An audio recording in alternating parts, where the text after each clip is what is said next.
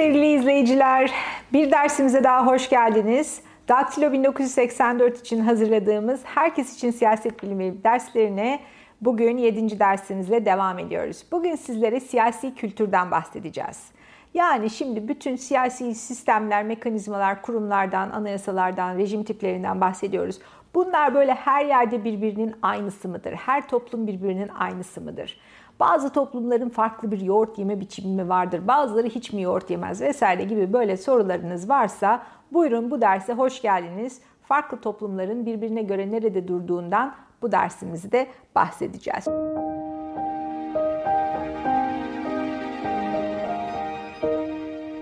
Şimdi şöyle bir genel çerçeveyle başlayalım. Yani düşünün yemek masasında işte bayramda gittiniz büyüklerinizi ziyarete. Sizin tavırlarınızla, sizin hayata bakış açınızla, anneannenizin, babaannenizin, dedelerinizin hayata bakış açısı aynı mı? Sanıyorum değildir. Aynıysa şanslısınız. Hemen öpün, sarılın o anneannelerinize, dedenize. Ama normalde şöyle bir şey bekliyoruz. Toplumlar statik değiller, dinamikler. Bir modernizasyon süreci var yani bizden önce yaşayan nesiller daha kısıtlı imkanlarda, daha farklı, daha kısıtlı olanaklarda yaşamışlar. Biz daha iyi şartlarda yaşıyoruz. Bu yüzden de genel olarak bakış açımız, topluma bakış açımız, hayata bakış açımız biraz daha farklı. Yani mesela siz çok büyük kıtlık, savaş vesaire sıkıntı gördüyseniz şöyle bir şey bekleniyor bu bireylerden daha tutumlu olmaları. Daha böyle efendime söyleyeyim. Mesela vardır böyle minik minik teyzeler, nineler. Cam şişeleri atamazlar, biriktirirler. Onu ona kullanırlar, bunu buna kullanırlar. Eski kıyafetlerden paspas yaparlar bilmem ne atamazlar. Plastik poşet atamazlar. Poşet poşeti vardır. Bazı evlerde poşet poşetlerini ne yapalım kınamayalım.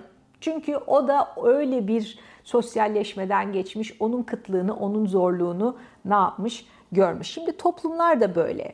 Toplumlar da zaman içinde evriliyor.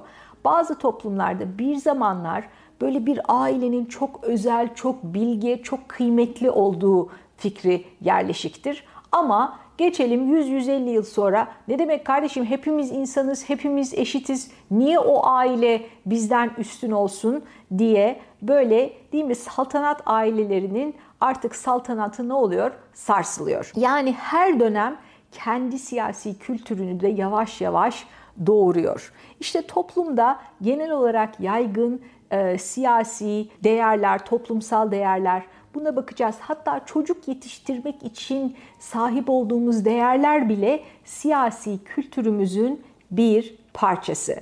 Baktığımız zaman siyaset bilimciler çok eski zamanlardan beri bu siyasi kültürü daha objektif bir şekilde araştırmaya çalışmışlar. Mesela efendim ne yapmaya çalışmışlar? Bu kapitalist sistem niçin böyle bazı toplumlarda hemen çok rahat filizlenmiş, almış, yürümüş işte efendim İngiltere sağ solu kolonize etmiş, bir sürü büyük şirketler kurmuş, Amerika vesaire. Ama bazı şirketler, bazı ülkelerde diyelim ki Nijerya niye böyle büyük bir kapitalist imparatorluk kurmamış? Şimdi erken dönem siyasi kültür çalışanlara baktığımız zaman bunlar mesela özellikle e, burada bir eser söyleyeceğim. Yani Max Weber ve Protestan Etik. Burada diyor ki Weber, protestanların böyle farklı dünya anlayışları. Yani kazandığımızı har vurup harman savurmayalım, günümüzü gün etmeyelim, biriktirelim. Çünkü ne kadar varlıklı olursak, ne kadar kanaatkar, ne kadar böyle kıt kanaat yaşarsak ama birikimimiz fazla olursa öbür dünyada o kadar biz Allah'ın sevdiği kullardan oluruz şeklindeki bir inanç bunları kapitalist sermaye birikimine daha meyyal, daha meyilli, daha bu işi iyi yapan topluluklar haline getirmiş diyor. Ve ne yapıyoruz? Bakıyoruz İngiltere, Hollanda, Kuzey Avrupa'daki özellikle protestan toplulukların kapitalizmde de son derece ileride olduğunu ne yapıyoruz? E, görüyoruz. Sonra İkinci Dünya Savaşı'ndan sonra bu siyasi kültürün böyle daha antropolojik, etnografik e, araştırmalar yaptığını görüyoruz ama bunlar hep böyle tek ülke bazında tek tek vaka incelemeleri. İşte efendim Polinezya şöyle bilmem neresi böyle Almanya böyle derken ilk sistematik çalışma Gabriel Almond ve Sidney Verban'ın Civic Culture dedikleri bir çalışma. Burada tek ülkeden ziyade 5 tane ülkedeki siyasi kültür birbiriyle kıyaslanıyor. İşte hangi 5 ülke bakıyoruz? Amerika, İngiltere, Almanya, İtalya ve Meksika. Şimdi bunlar bakıyorlar efendim bu halk nelere inanıyor? Siyasi katılımı nasıl? Ondan sonra ve genel olarak toplumsal dinamiklere, toplumsal yapıyı, halkın siyasete katılım e, mekanizmalarına vesaire sistematik bir şekilde bakıyor bu eser. Şimdi böyle 5 ülkeye baktığımız zaman biz daha bilimsel bir katkıda bulunmuş oluyoruz tartışmaya. Değil mi? Şöyle bir şey var. Ben sadece kendime baksam diyelim ki bakıyorum kendime aman diyorum ne kadar güzel selvi boyluyum al yazmalıyım. Ondan sonra bir tek kendime bakıyorum ama aynada. Ama yanıma bir tane öğrencimi çağırdığımız zaman biz yan yana duruyoruz. Şöyle bir olasılık var. Bütün öğrencilerim arkadaşlar benden daha uzun. Benden daha uzun. Şimdi ben en ufak bir öğrencimle yan yana durduğumda bakıyoruz. Birimiz daha kısa, birimiz daha uzun. O zaman ben ne yapıyorum? Boy olarak aslında daha kısa olduğumu fark ediyorum. Yani ortalamanın daha altında olduğunu fark ediyorum. O yüzden şuraya getireceğim. Karşılaştırmalı çalışmalar siyaset bilimi için son derece önemlidir. Bu 5 ülkeye biz baktığımız zaman aynı parametreler üzerinden 5 ülkeye baktığımız zaman daha sağlıklı bilimsel bilgi üretmiş oluyoruz. Burada 3 tip siyasi kültür bulmuşlar yazarlar. Her 5 ülkede de bunlar var. Bir tanesi parokiyal, bir tanesi böyle bir adeta bir kul. Sadece hani görevleri boyun eğip e, görevini yapan, çok fazla kafasını kaldırmayan, siyasete katılmayan bireyler. Ondan sonra üçüncü olarak da katılımcı bireyler. Şimdi her toplumda bunların oranları daha fazla. Katılımcı bireyler daha aktif olarak siyasi sisteme katılırken daha parokyal sistem bireyler siyasi e, mekanizmalardan, toplumun o siyasi büyük organizasyondan adeta kenara çekilmiş, çok daha fazla siyasi sisteme çok daha angaja olmayan bireyler bunlar. Daha sonra baktığımız zaman e, yine siyasi kültür konusunda daha kapsamlı, ülke sayısını daha fazla arttıran çalışmalar yapıldığını görüyoruz. Burada isterseniz kısaca size böyle minik bir, bir şey sunmak istiyorum. Hani kendi kendimizi test edelim gibisinden bir şey. Size ben dört tane seçenek vereceğim. Bunlardan bir millet için, bir ulus için sadece bir tanesini elde etmek mümkün. Bunlardan hangisini seçersiniz? Birinci seçeneğiniz şu. Milletin bir düzen içinde olması. Yani İngilizce okuyan arkadaşlarımız için söyleyeyim. Maintaining order in the nation. Yani bir düzen, efendime söyleyeyim, e, nizam teşkil edilmesi. Yani sizin birinci tercihiniz bir millet için, bir ulus için düzen ve nizam mı? Bu birinci seçeneğiniz. İkinci seçeneğiniz efendim söyleyeyim insanlara daha fazla söz hakkı verilmesi mi? Yine İngilizce okuyan arkadaşlarımız için söyleyeyim. Giving people more say in important political decisions. Yani insanların siyasi kararlara daha fazla katılma hakkını mı teşkil etmek istersiniz? Üçüncü olarak acaba sizin için iktisadi kaygılar mı çok önemli?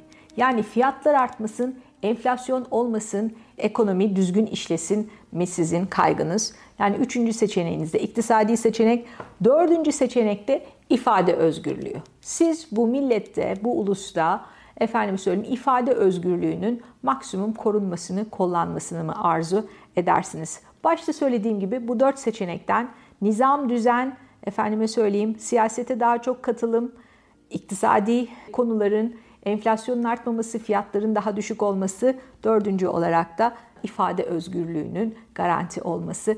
Hangisi sizin için daha önemli? Buradaki seçeneğinizi aklınızda tutun arkadaşlar.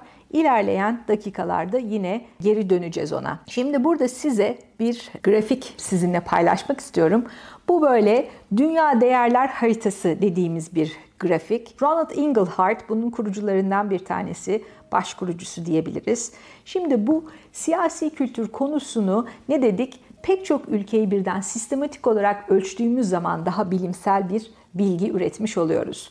Şimdi bu uzun bir anket silsilesini 60'a yakın ülkede hepsinde ortaklaşa yapıyor. Bu anketler Türkiye'de de yapıldı ve insanlara uzun uzun sorular soruluyor. Efendime söyleyeyim çocuk yetiştirmede nelere inanırsınız? Allah'a inanır mısınız? Sizin için iyi siyasi sistem aşağıdakilerden hangisidir? Hangi sıklıkta dilekçe yazdınız? Hangi sıklıkta oy verdiniz?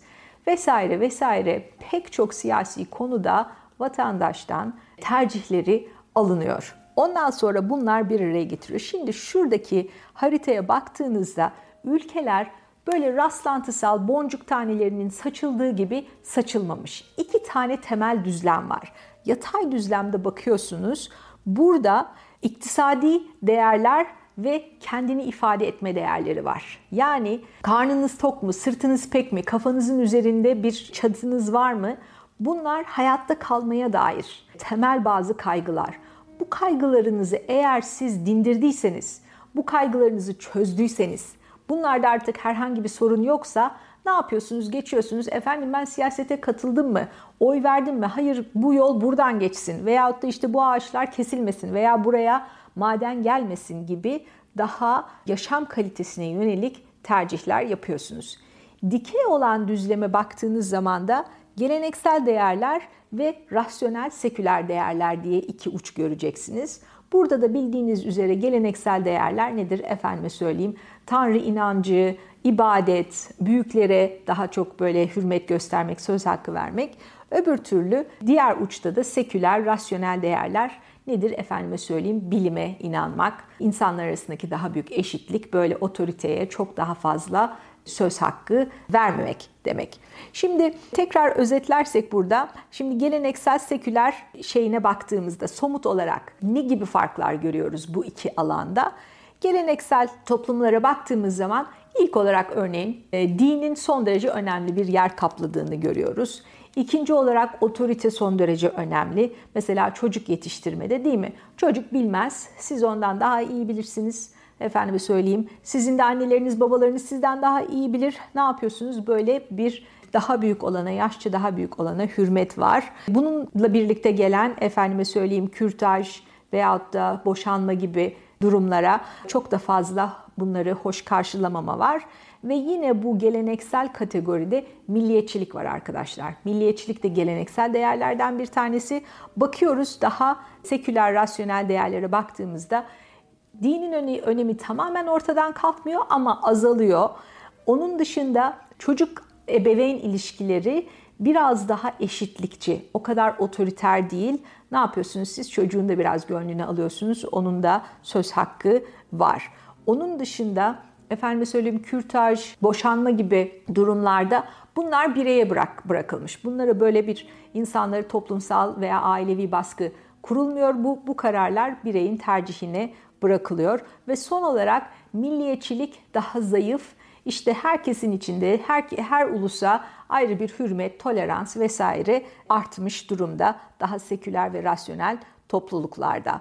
Şimdi size e, bu dünya değerler araştırmasından bazı örnek sorular vereceğim. Mesela çok basit bir soru. Allah'a inanır mısınız? Bunu sormuşlar, efendime söyleyeyim, onlarca ülkeye. Size ben 5 tane buradan ülkenin cevabını vereceğim ve 2 ayrı yıl için cevaplarımız var. Bakarsınız bunu da grafik olarak görebilirsiniz. Şimdi Kanada, Avustralya, Amerika, İsveç ve Fransa. Bu ülkelere bakıyorsunuz. 1947'de bu ülkelere bakıyorsunuz. Düşünün 2. Dünya Savaşı'na hemen sonra bu anket yapılmış. Tanrı'ya ne kadar inanıyorsunuz diye sorulmuş. Bilin bakalım en yüksek çıkan iki ülke hangisi? Tanrı'ya yüzde ne kadar inanıyoruz diye sorulduğunda Kanada, Avustralya ve Amerika bunlar şöyle düşünün Anglo Sakson ülkeler. Yani Avustralya'da bir İngiltere kolonisiydi. Kanada'da İngiltere kolonisiydi. Amerika Birleşik Devletleri de İngiltere kolonisiydi değil mi? Ama bakıyorsunuz, ilerliyorsunuz 1940'lara gelindiğinde yine bunlar ortak böyle bir e, siyasi kültür göstergesinde buluşmuşlar. Ama İskandinav ülkeleri ve Fransa Tanrı'ya olan inanç daha düşük görünmüş. 2001'de yine aynı sorunun cevaplarına bakıyorsunuz. Burada Amerika hala %94 hala Tanrı'ya inanç çok yüksek. Allah'a inanır mısınız diye sorduğunda nüfusun %90'dan fazlası 21. yüzyıla girdiğimizde evet diyor. Ama burada bakıyorsunuz hemen farklılaşma başlamış. İskandinav ülkeleri mesela Fransa'nın önüne geçmiş. Ee, sadece %46 diyor evet hala ben Tanrı'ya inanıyorum. Yani nüfusun çoğunluğu Tanrı'ya inanmıyor İsveç'te. Fransa'da yaklaşık yarı yarıya inmiş %50'lerde, Avustralya'da %75, Kanada'da %88. Tekrar baktığımız zaman 2005'te bir e, sıralama var. Bir aynı sorunun cevabı var.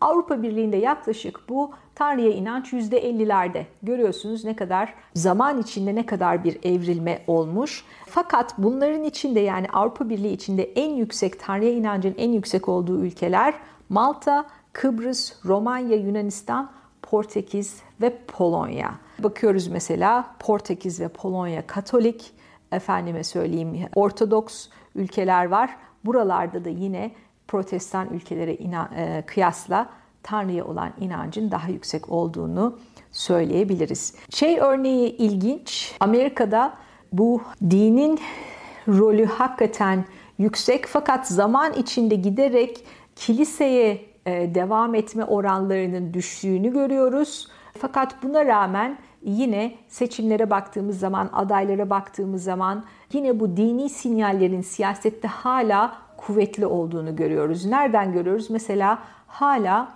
kürtaj konusu çok ciddi politize olmuş bir konu. Ee, bir kesim için asla yapılmaması, hiçbir şart altında uygun görülmemesi gereken e, bir prosedür. Başka bir kesim içinse kadınların kendi hayatları hakkında verebilecekleri en önemli kararlardan bir tanesi. O yüzden siyasetin şuyun buyun burnunu sokup müdahale olmaması gereken alanlardan bir tanesi olarak görülüyor. Şimdi tablomuzdaki ikinci eksende hayatta kalma değerleri ve kendi kendini ifade etme değerleri arasında olduğunu söylemiştik.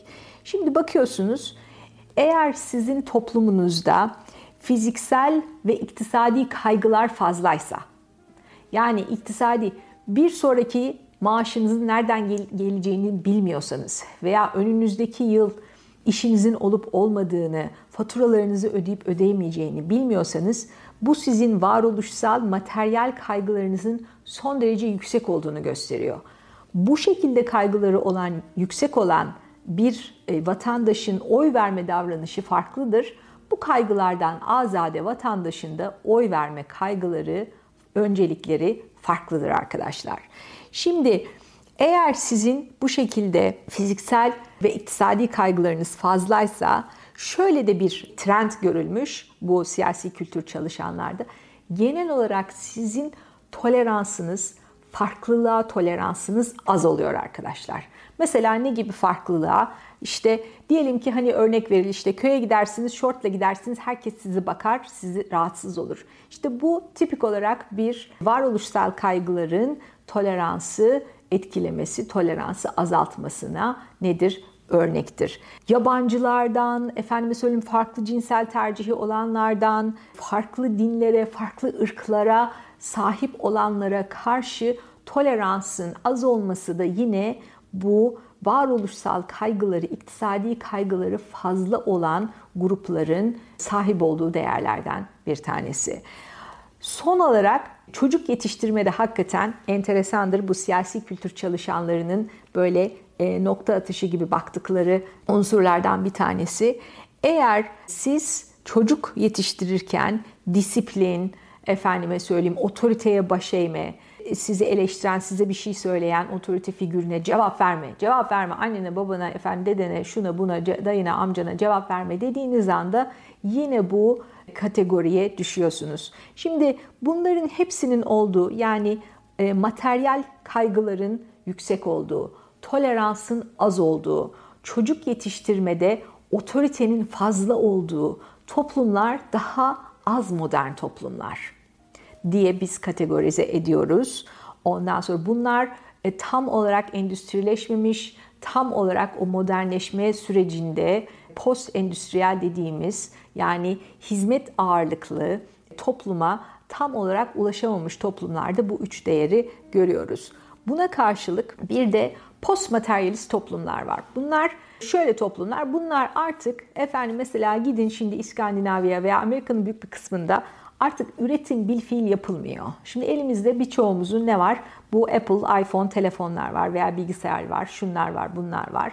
Teknolojik markalar var. Bunların Apple özellikle yani Amerika'da dizayn edilmiş, Amerika'da yapılmış olmasına rağmen veya otomotiv Ford, General Motors diyelim, otomotiv diyelim. Amerika'da artık bunlar imal edilmiyor. Çünkü Amerika artık post endüstriyel, endüstri sonrası topluma geçiş yapmış. Ne oluyor? Başka yerlerde üretim oluyor. Meksika'da oluyor, efendim Çin'de oluyor, Bangladeş'te oluyor, orada oluyor, burada oluyor, Güney Kore'de oluyor ama artık Amerika'da çok fazla üretim yapılmıyor. Şimdi bu ne gibi sonuçlar doğurmuş? Bir, nüfus bu maddi problemleri büyük oranda çözmüş. Diyeceksiniz ki hocam işte evsizler var Los Angeles'ta, San Francisco'da şudur budur. Evet haklısınız var ama 1930'da da %40 açtı ve eşsizdi. Şimdi o nüfusa oranla bugünkü evsizlerin vesaire düşkün durumda olanların oranı son derece az. Amerika'da eğer bakarsınız yani asgari ücretin oranı en az 8-9 dolardan 15 dolarlara kadar değişiyor saatlik olarak. O yüzden hani bir şekilde nüfusun büyük bir kısmı için aç mıyım, açıkta mıyım, akşama ne yapacağım? Önümüzdeki hafta kendimi doyurabilecek miyim? Başımın üstünde bir çatı olacak mı gibi kaygılar kalmamış. Burada arkadaşlar maddi sorunları çözme konusunu anlat, anlatırken e, ufak bir anekdot anlatmak istiyorum. Benim de tez hocam böyle hep anekdotlarla darbeleri bilmem neleri anlatırdı. Yani en tatsız konu bile onun anekdotlarıyla çok tatlı olurdu. O yüzden ben de azıcık o tarzı benimsiyorum. Şimdi belki fark etmişsinizdir beş, e, ismimden. Benim de eşim Amerikalı. Bu pandemi sırasında herkes gibi biz de akraba, eş, dost vesaire e, görüşmelerini Zoom üzerinden yapmaya başladık.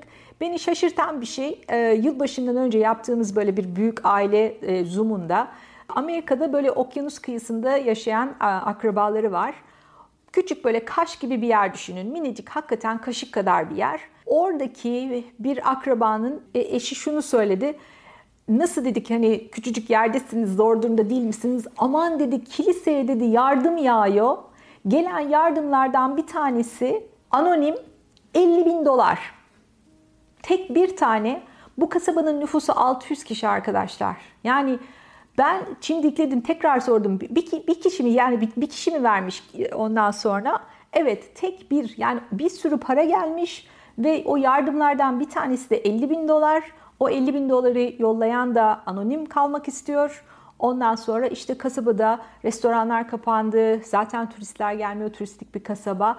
Zorlanan elektriğini, suyunu, şuyunu, buyunu ödeyemeyen insanlara Ondan sonra siz yazıyorsunuz, kilise size bunu dağıtıyor. Yani maddi problemlerini çözmüş toplumlarda bu şekilde filantropik faaliyetler de çok fazla. Yani o 50 bin doları vermek o gelirin sahibi için çok büyük bir meblağ değil demek ki. Bununla birlikte bazı başka değerler de ne yapıyor öne çıkıyor. Siz artık maddi sorunlarınızı çözmüşsünüz. Ne yapıyorsunuz? Çevreye daha fazla itimam gösterebiliyorsunuz. Değil mi? Çöpünüzü 50 ayrı şeye bölüp efendim organik, inorganik, cam, plastik, kağıt vesaire diye ayırıp o şekilde işleme sokabiliyorsunuz. Bunun dışında efendime söyleyeyim insan hakları, ondan sonra ifade özgürlüğü, bu gibi değerlere daha fazla özen gösterebiliyorsunuz. Son olarak yine çocuk yetiştirmeye getireceğim konuyu. Bu siyasi kültürde hakikaten bu da çok önemli bir değişken. Çocuk yetiştirirken de daha fazla toleranslı, daha fazla yaratıcılığa önem veren, çocuğun kendisini özgürce ifade etmesine önem veren aileler görüyoruz bu post materyalist, post endüstriyel toplumlarda. Genel olarak baktığımızda bu maddi problemlerini çözmüş, endüstrileşme dönemini aşmış toplumlarda sınıfsal kaygılar siyaseti ne yapmıyor? Çok fazla tetiklemiyor artık, çok fazla etkilemiyor. Daha fazla kimliksel kaygılarla ve diğer postmateryalist değerlerle siyaset daha fazla meşgul. Bunun örneklerini örneğin Avrupa'da sınıf bazlı işçi partisi gibi partilerin daha azalmasıyla ama Yeşil Parti, çevreci partiler gibi partilerin daha oyunu arttırmasıyla görüyoruz. Onun dışında bir de devletten daha daha fazla hesap sorma kültürü var. Devlet bize daha şeffaf olsun, daha bu kadar büyük korkunç e, masraflı bürokrasiler kurmasın, daha küçük, daha etkin devlet olsun, her şeyimizi karışmasın. Böyle ama hesap veren bir devlet arzusu da yine bu siyasi e, pozisyonda bunu görebiliyoruz. Son olarak şunu da söyleyip kapatmak istiyorum. Siyasi kültür hakikaten çok canlı tartışmaların olduğu bir alan. Eğer ilgileniyorsanız son derece tavsiye ederim. Bunun eleştirileri de çok fazla.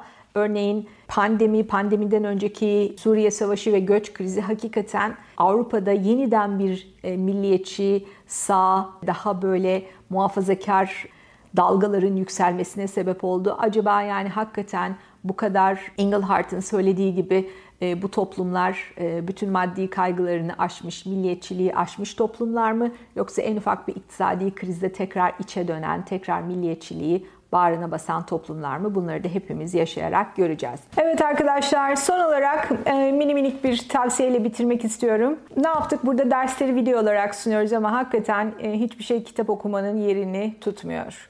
Şimdi sıkıcı sıkıcı alıp da siyaset bilimine giriş kitabı okuyun demiyorum size. Ama pek çok ülke hakkında, dünya hakkında o kadar çok şeyi de böyle romanlardan aslında öğrenebiliriz. Ben çok seviyorum yani pek çok şeyi de onlardan öğrendim. Hakikaten edebiyat, literatür bunlar çok kıymetli eserler. Mesela Latin Amerika'dan Fuentes ve Marquez'in kitapları, e, Bunlar bana çok ufuk açıcı oldular ve çok keyifli. Yani bunları okumak çok keyifli. İngilizce eğer ders alıyorsanız yani sadece akademik metinleri İngilizce okumak o kadar kötü bir şey ki gayret edin bu alanlarda yazılmış mesela şu anda İngilizce yazılan en kıymetli eserler Hintli yazarlar tarafından yazılmış. Burada benim çok sevdiğim Jhumpa Lahiri var mesela. Çok muhteşem bir, bir kadın yazar. Jhumpa Lahiri'nin eserlerini son derece tavsiye ederim. Hem dili daha güzel kullanan insanlardan hem de o sosyal realiteyi daha böyle edebi, daha tatlı, daha şiirsel bir dille görmüş, öğrenmiş oluyorsunuz. Bunları çok keyifli buluyorum.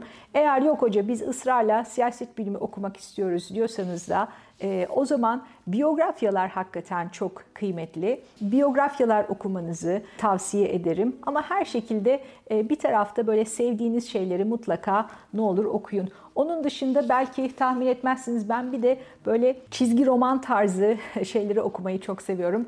Bunu yeni buldum. Ee, çok mutlu oldum. Ama yani hem İngilizce hem Türkçe karikatür dergileri bile hakikaten insanı son derece rahatlatıyor ve ufkunu açıyor. Farklı farklı şeyler okumak, farklı janrlar okumak sizi her zaman daha zenginleştirecektir. Ee, bir de çok az olduğunu düşündüğüm dergi okuma alışkanlığımız çok az. E, dergi okuma çok keyifli bir şey. Çünkü her makale biraz daha farklı, her okuma birbirinden daha farklı. O yüzden dergi okumayı da böyle alışkanlık olarak bir yerlerde kafanızın bir yerinde muhafaza edin diye tavsiye ediyorum. Umarım keyifli vakitler geçirirsiniz. Fakat hakikaten yani ben bir siyaset bilimci olarak, akademisyen olarak gerek romanlardan, gerek biyografyalardan, gerekse böyle sanatkarların e, yazıp çizerek e, renklendirdiği eserlerden çok çok fazla feyz alıyorum. Çok daha fazla destekleniyorum diye düşünüyorum. Bunların faydası müthiş. Sizlere de tavsiye ederim. Sevgiler, mutluluklar. Hoşçakalın.